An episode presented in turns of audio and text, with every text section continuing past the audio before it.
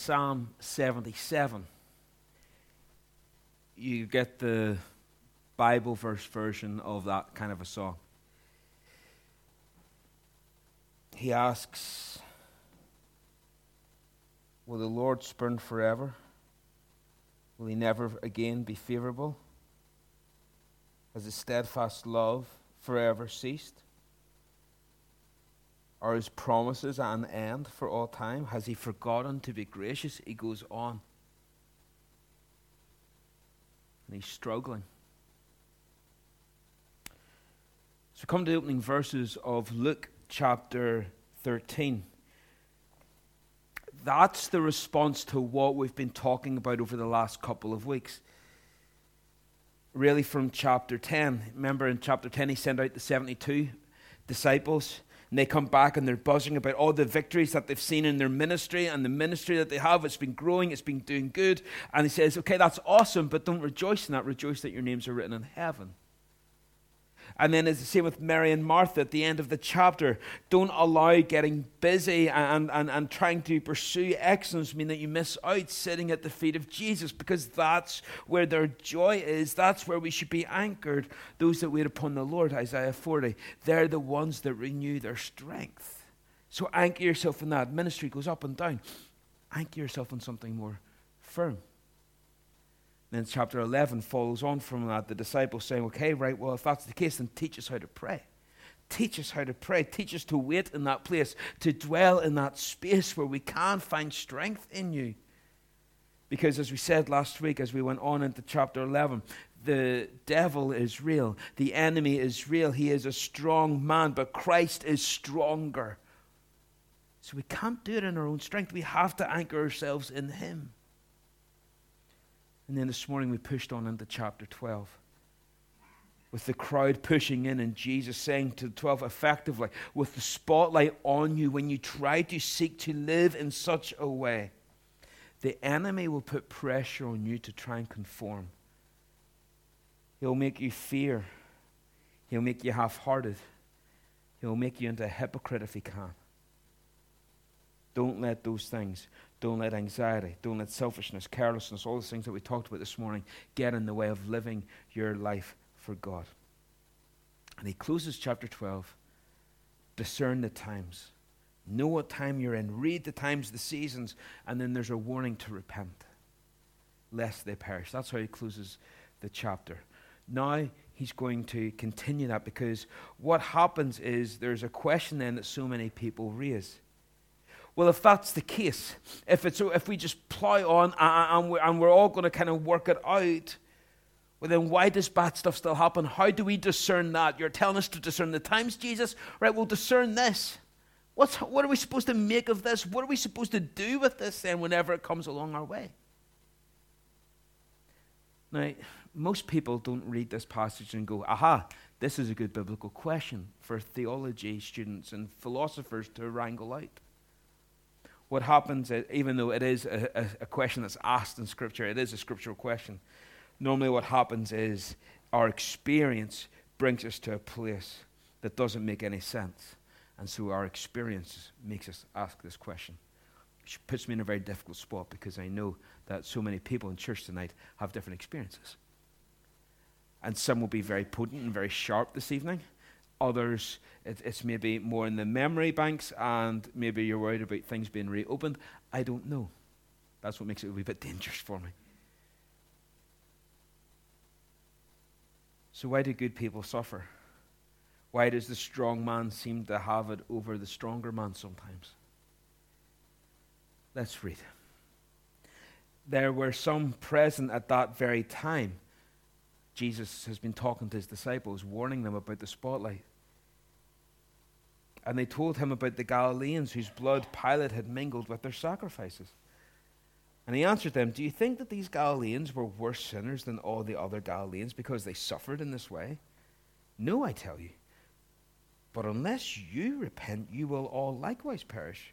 Or those 18 on whom the Tower of Siloam fell and killed them, do you think that they were worse offenders than all the others who lived in Jerusalem? No, I tell you. But unless you repent, you will all likewise perish. It's maybe not what you were expecting, although you knew that we'd been in Luke 13, so maybe you should have known that they expect this. So a group approaches Jesus from the crowd. Luke thinks that this is important to include because of the material that he's just shared about the need to get right with God, to repent, discern the times, to face up to the pressures of the spotlight. And so they immediately go, Well, how, what are we supposed to do with this part of it then? And there's two major calamities that are mentioned. The first one is politically charged, and the other is what the insurance companies might call an act of God. Um, you have a leader who goes in and cruelly slaughters people as they seek to worship in the temple. And then another one, you've got people who are walking by and a tower falls on top of them, killing 18. Now, the political one, this could be a reference to an incident that we know historically ha- happened. Pilate, who is, of course, a Roman, decided to, um, let's say, repurpose money from the temple funds by force so he could fund his aqueduct. So people gathered to protest, but Pilate had plain-clothes officers, as it were, in the crowd. And once it got a wee bit hostile, people outraged that he would take money from their temple, like the Babylonians did back in Daniel's day.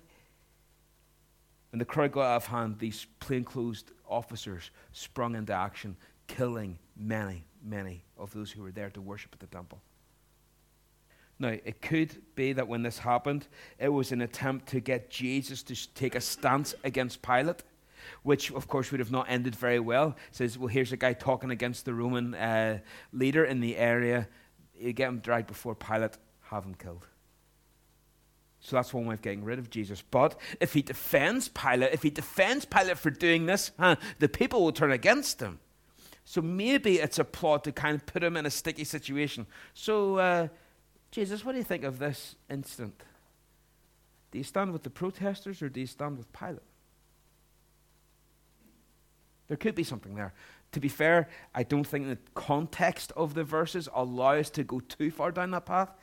The thrust of people's questions was, well, I, why would a God of love, why would a God like that allow this to happen?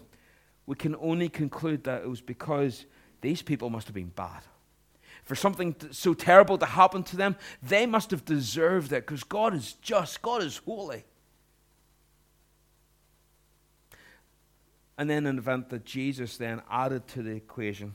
We're not sure exactly where this tower was. It could be that the Tower of Siloam was down at the Pool of Siloam in a corner of Jerusalem, or it could be in the village of Siloam, which was a few miles outside Jerusalem. Either way, 18 people were killed as the tower fell. But Jesus, on both of these occasions, he says, Well, is it because they were worse sinners? Is it because that they're bad? It's interesting to it's so interesting to me this week that Jesus doesn't deal with Pilate's sins at all in this. He doesn't get involved in the politics. What's interesting is he doesn't even get in, involved in how innocent people were. He says, Well, are they any worse? In fact, he even disregards the whole issue of why would a God of love allow this. He could have dealt with it there and then. He could have said, okay, let me explain the problem of evil in this world. But actually, he goes to a deeper issue at the beginning, right at the very start, that there is something worse than people dying. It's people going into eternity lost. See, what Jesus wanted people to understand in this is that every person dies. Everyone dies, whether it's by an accident or a heart attack or old age or infancy. It is one of the two certainty, certainties that we have in life, the other, of course, being taxes. So death shouldn't really surprise anyone. In fact, everyone will face it. My granddad used to say that death is now so common that there's people dying now that never died before. But there's something far worse than a physical death, and that's a spiritual death, an eternal death. And so Jesus is saying, Look, I know you're coming and asking me about why these people died, but the bigger question has to be what happens to someone after they die? Unless you repent, you will likewise perish. I remember the first funeral that I did here in the church. Uh, it was of a stillborn baby. and I, I wasn't even the pastor here yet. I was still about seven or eight weeks away from actually being inducted at the start of the October. And I remember standing at the front of the church as a father struggled to walk up this middle aisle with a little coffin that was no bigger than a shoebox in his arms. I, I watched as a mum sat uh, there just at the front row, gasping, but she needed to have special permission to get out of hospital just to attend her son's funeral. Since that time, I have done many funerals. Suicide victims, car crash victims, cancer patients, people who died peacefully in their sleep, and many other scenarios. And in each case, I tried to bring out this, this truth that Jesus is bringing out. Now, obviously, at a funeral, I tried to be very, very careful and cautious and sensitive and compassionate in that as well. And notice Jesus isn't dealing with grieving people here. He's dealing with people here posing hypothetical questions and pointing to incidences in the newspaper and saying, well, what about that? I think his tone may have been different if he had been dealing with grieving people at the time. Just bear that in mind as we go through this. But to watch it dawn in people, even in funeral services, that they have now a choice to make that will affect eternity is, is, is kind of amazing.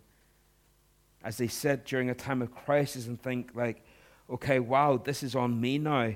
Uh, what am I going to do with Jesus now? What am I going to do with the offer of forgiveness now? I have a decision to make. In the face of a tragedy, in the face of difficulties, there's an onus now on me to make a choice. It's not how you present it at the time of the funeral, but ultimately that's where you're trying to move people. And what Jesus is trying to do with this example is to show us that no one is exempt from trouble in this life, and everyone needs a change in their life unless you repent. Unless you repent. I read something year, years ago that I've used every now and again in, in funerals, especially whenever um, there's been different issues in, in, in, the background. It's by Richard Loring, or sorry, Bishop Richard Loring, who said that although we as humans beings only have one life to live, we live three times. We have three separate spheres of life within this life. He said, phase number one is uh, the nine months that we have in the womb. The gestation period for the human being, the zygote becoming an embryo, becoming a fetus, becoming the baby, it is born.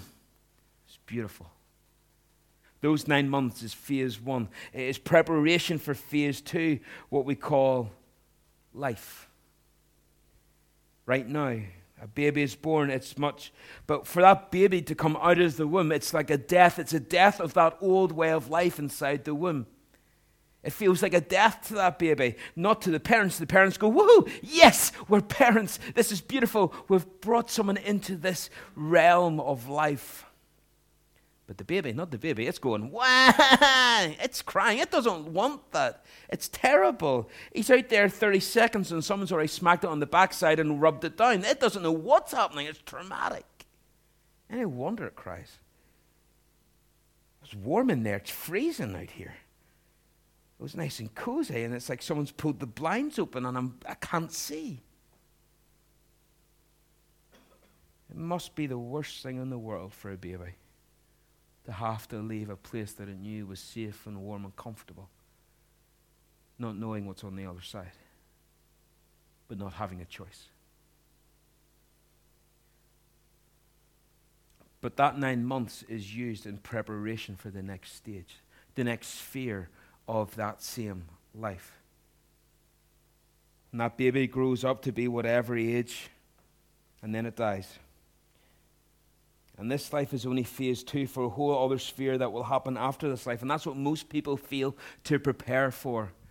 We prepare in the nine months, whether you like it or not, it's prepared for us. And then We are born, and now we have to make choices. And people make put most of their eggs in door number two in that basket. Unfortunately, we don't even think about what comes next eternity.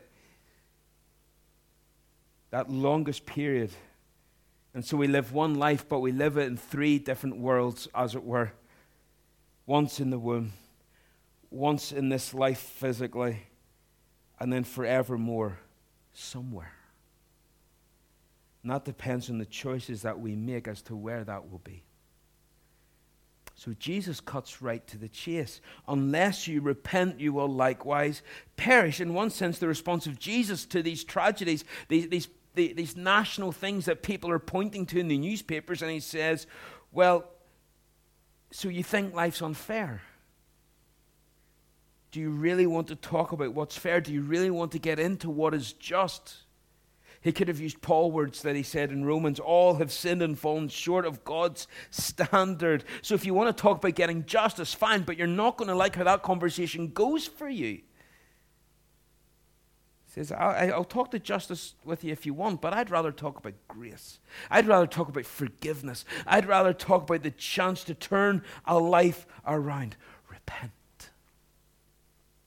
Stop being so fixated on this life. We all have one life on this earth, but it's only stage two of three. There's more to come. It's to prepare you for the next sphere. In the same way, the first life in your womb prepares you for this life. This life is preparing for us for the next life. In the same way, a baby in the womb can conceive of a life beyond what it knows in the womb. So too, we now living our best life now still can't imagine what way our life would look in the next. But in the same way, there's a totally new expression of the same life after birth. So too, there will be a totally new expression in our new birth in Christ, in heaven. Let me indulge me as I, as I tell you a story. It's not my story. I don't know where it came from, but it's fairly well known, so forgive me if you know it, but it's helpful even just now.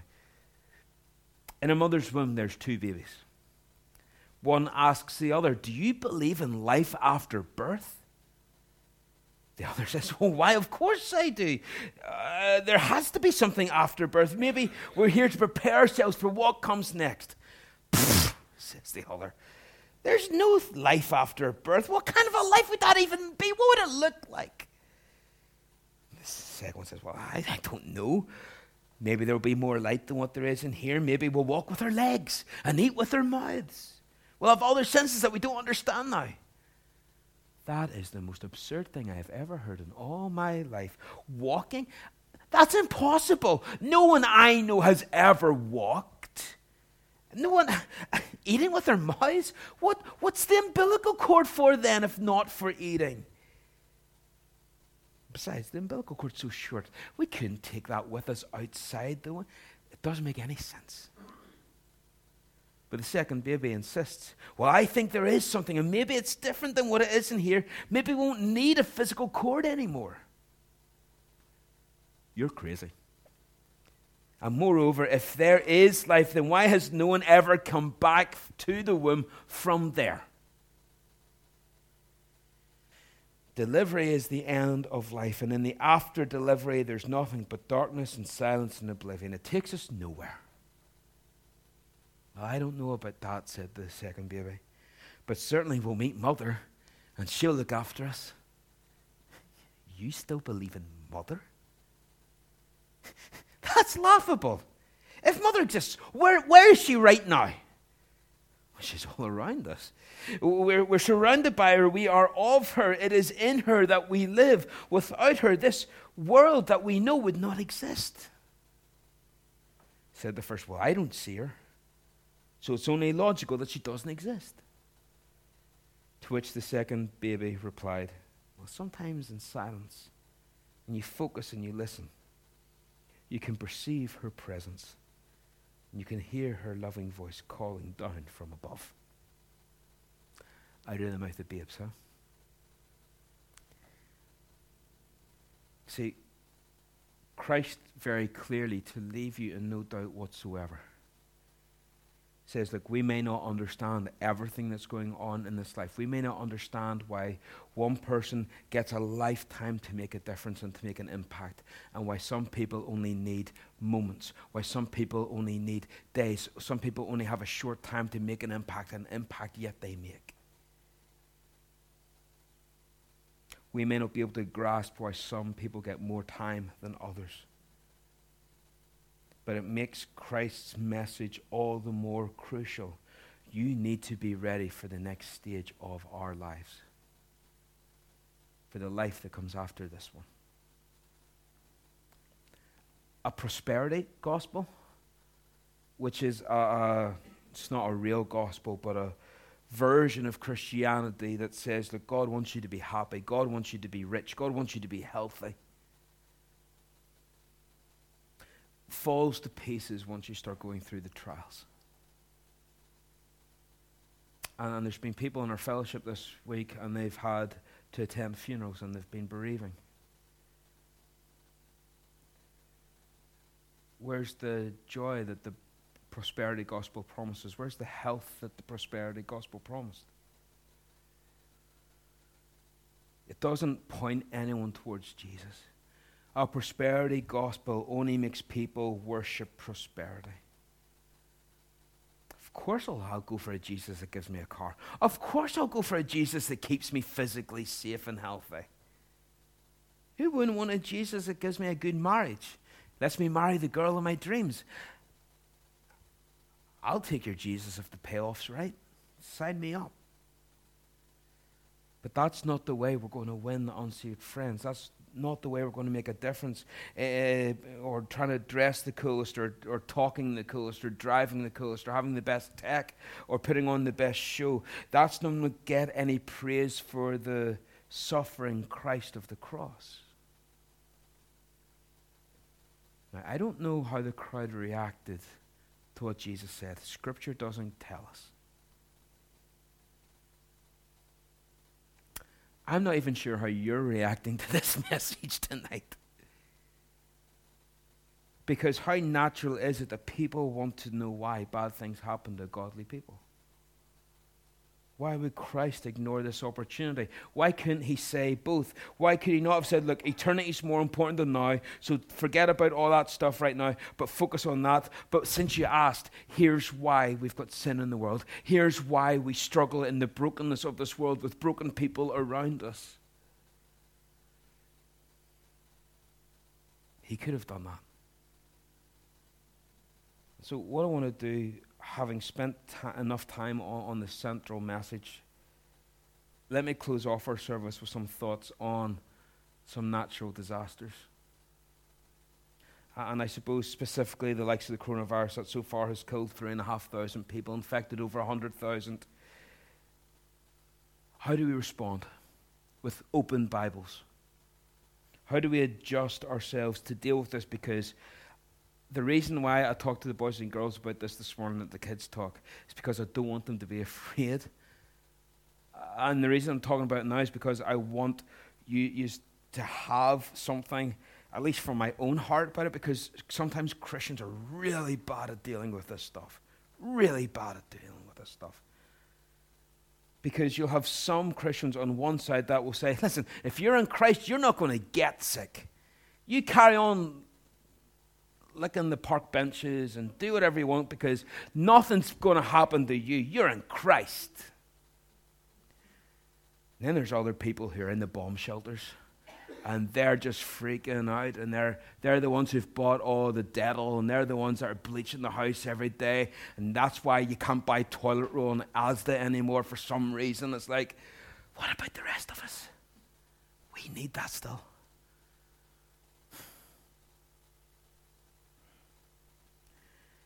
Some people will maybe point to the 10th plague in Egypt, where the angel of death passed over those who were trusting in the blood. And then Moses led those people out of slavery. History shows that that's a one off. And it's not a reasonable theory to live by based on experiential evidence. Others will turn around and say, It's judgment. Anything new is different and it's scary, so it must be judgment. Unfortunately, as someone in our small group uh, shared in our WhatsApp group, um, as bad as the coronavirus is, we lost more people to cancer so far this week than we have to coronavirus. We've lost more people to poverty and starvation and malnutrition. So let's be careful about what we read into things. Be careful about putting weight on things that we don't know for sure what is happening. Let me quote John Piper. He said something quite interesting on his podcast about this. It's a slightly lengthy quote, but I think it gives us a good framework. Let me read it. Quote Let's start with an empirical historical fact and a clear Bible fact. The imperial fact is that on Boxing Day, the Lord's Day, Sunday, December 26, 2004, over 200,000 people were killed by a tsunami in the Indian Ocean, including whole churches gathered for worship on the Lord's Day, swept away to death. That's an historical fact. That sort of thing has happened to Christians as long as there have been Christians. Now, a, a biblical fact. It's Mark 4, verse 41. Even the wind and sea obey him, Christ. That is as true now as it is then. He is the same yesterday, today, and forever. So put those two facts together the historical fact and the biblical fact, and you get this truth. Jesus could have stopped the tsunami in 2004 since he always does what is wise and right and just and good, therefore he had wise and good purposes in that deadly disaster. This is still the quote. I, I would say the same thing, therefore, about the coronavirus. Jesus has all knowledge and all authority over the natural and supernatural forces of the world. He knows exactly where the virus started and where it's going next. He has complete power to restrain it or not. And that's what's happening. Neither sin, nor Satan, nor sickness, nor sabotage is stronger than Jesus. He's never backed into a corner. He is never forced to tolerate what he does not will. The counsel of the Lord stands forever, the plan of his heart to all generations. Psalm 33. Or Job 42. I know that you can do all things, Job says, and that no purpose of yours can be thwarted. So the question is not whether Jesus is overseeing, limiting, guiding, governing all the disasters and all the diseases of the world, including their sinful and satanic dimensions. He is. The question is with our Bibles open, how are we to understand this? Can we make sense out of it? End quote. The truth is, the reason each person may or may not contract this virus and others have a different response will vary totally from person to person, even under the same roof. If I contract it and Ruth does not, that was God's decision. If it kills me and doesn't kill someone else, that has been God's decision. But why it happens, well, that's totally up to God. Could it be that God is saving them by preventing them going down a path that is dangerous? Perhaps there was someone who was going to go on a stag do to Italy and do something terrible, do something stupid. But God, in closing down the airports, in closing down Italy, in closing down perhaps even someone who would be traveling, has done them a wonderful mercy by stopping them from going. Or perhaps it could be that He puts you in your sickbed for two weeks so that you cannot go anywhere but deal with the sin that's in your heart. That you can't do anything other than sit, spend time confronted by the ceiling and dealing and talking with Him. Could it be that He simply wants to remind us all of the fragility of life, the limitations of this life? That we, in fact, can't control as much as what we think we can. That tomorrow isn't promised to anyone. Or it could be that God simply wants to remind us that He allows the sun to shine and the rain to fall on the righteous and the unrighteous alike. there are too many unknowns.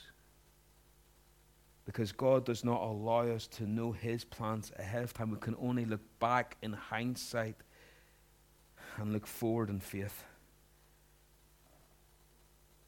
And trust that He is for us and not against us.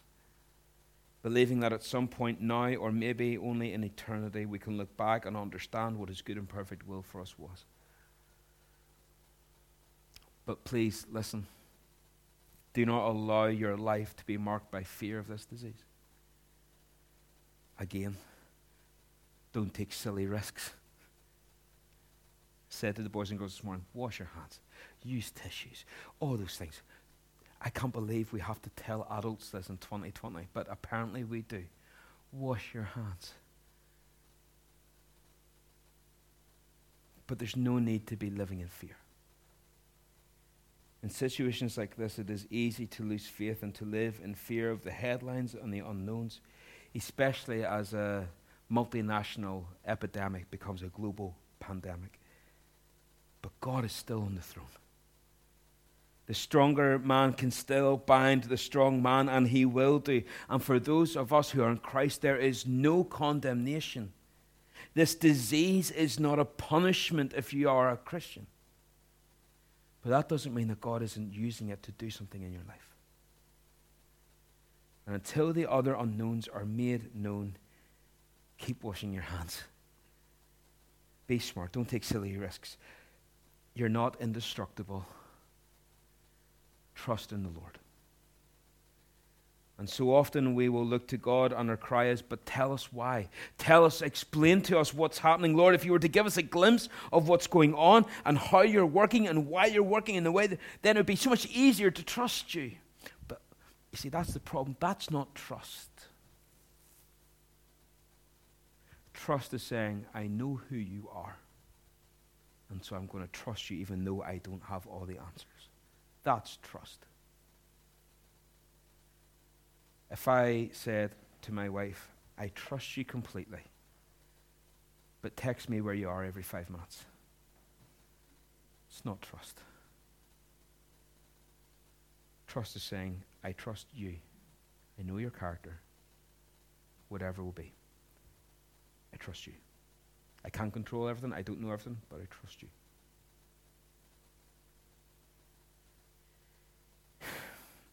We like to think having more of the information helps us to be stronger believers. The Bible continually tells us that that's not the case. If you were to go back to Exodus 16, verse 3, we read about the disciple, uh, the, peop- the children of Israel coming to, to the leadership and saying, Oh, you should have just let us die in Egypt. At least there we had food. We had the meat pots, we had bread, and we were full. And you've brought us into the wilderness to kill everyone with hunger. Hold on a minute. Is this not the same people that saw the ten plagues of Egypt? That, that saw the, the pillar of cloud by day and and, and the pillar of fire by night? Is this not the same people that walked through the middle of the Red Sea and God just let them go through on dry ground and wiped out the Egyptian army? Is this not the same people who have seen God work and seen God move? And yet it would seem that it wasn't enough for them to trust Him. You should have just killed us. We're still hungry. You go into the next chapter. Uh, you should have just killed us. We're thirsty. And yet God rains down manna and provides water from a rock. And yet, despite all that God has done for them and does continually for them, they always want another piece of the puzzle no matter how much God gave them, they were never happy with enough of the answers. There was always more questions, there was always more that they wanted. And yet, God, there in the midst of them, was still not enough. They still grumbled, they still complained, they still rebelled. If, we were, if God was looking after us, we wouldn't be hungry. If God was looking after us, we wouldn't be thirsty. If God was looking after us, we wouldn't be stuck in the wilderness. You see, it's impossible to live by faith if you already know all the outcomes. That's not faith. What it does do is create spoiled children. Why act like adults when you can get away with acting like a kid? Why, why worry if you can throw your toys out of the pram and you know that someone else is going to pick them up for you and it's all going to be okay because you know what's going to happen? We don't think out the consequences of our actions. We don't walk prayerfully. We don't walk faithfully. We don't walk with our attention fixed on Him because we sure we know what's going to happen. God's guaranteed the results. That's not a path for maturity. Remember the three spheres? This life is preparing us for the next.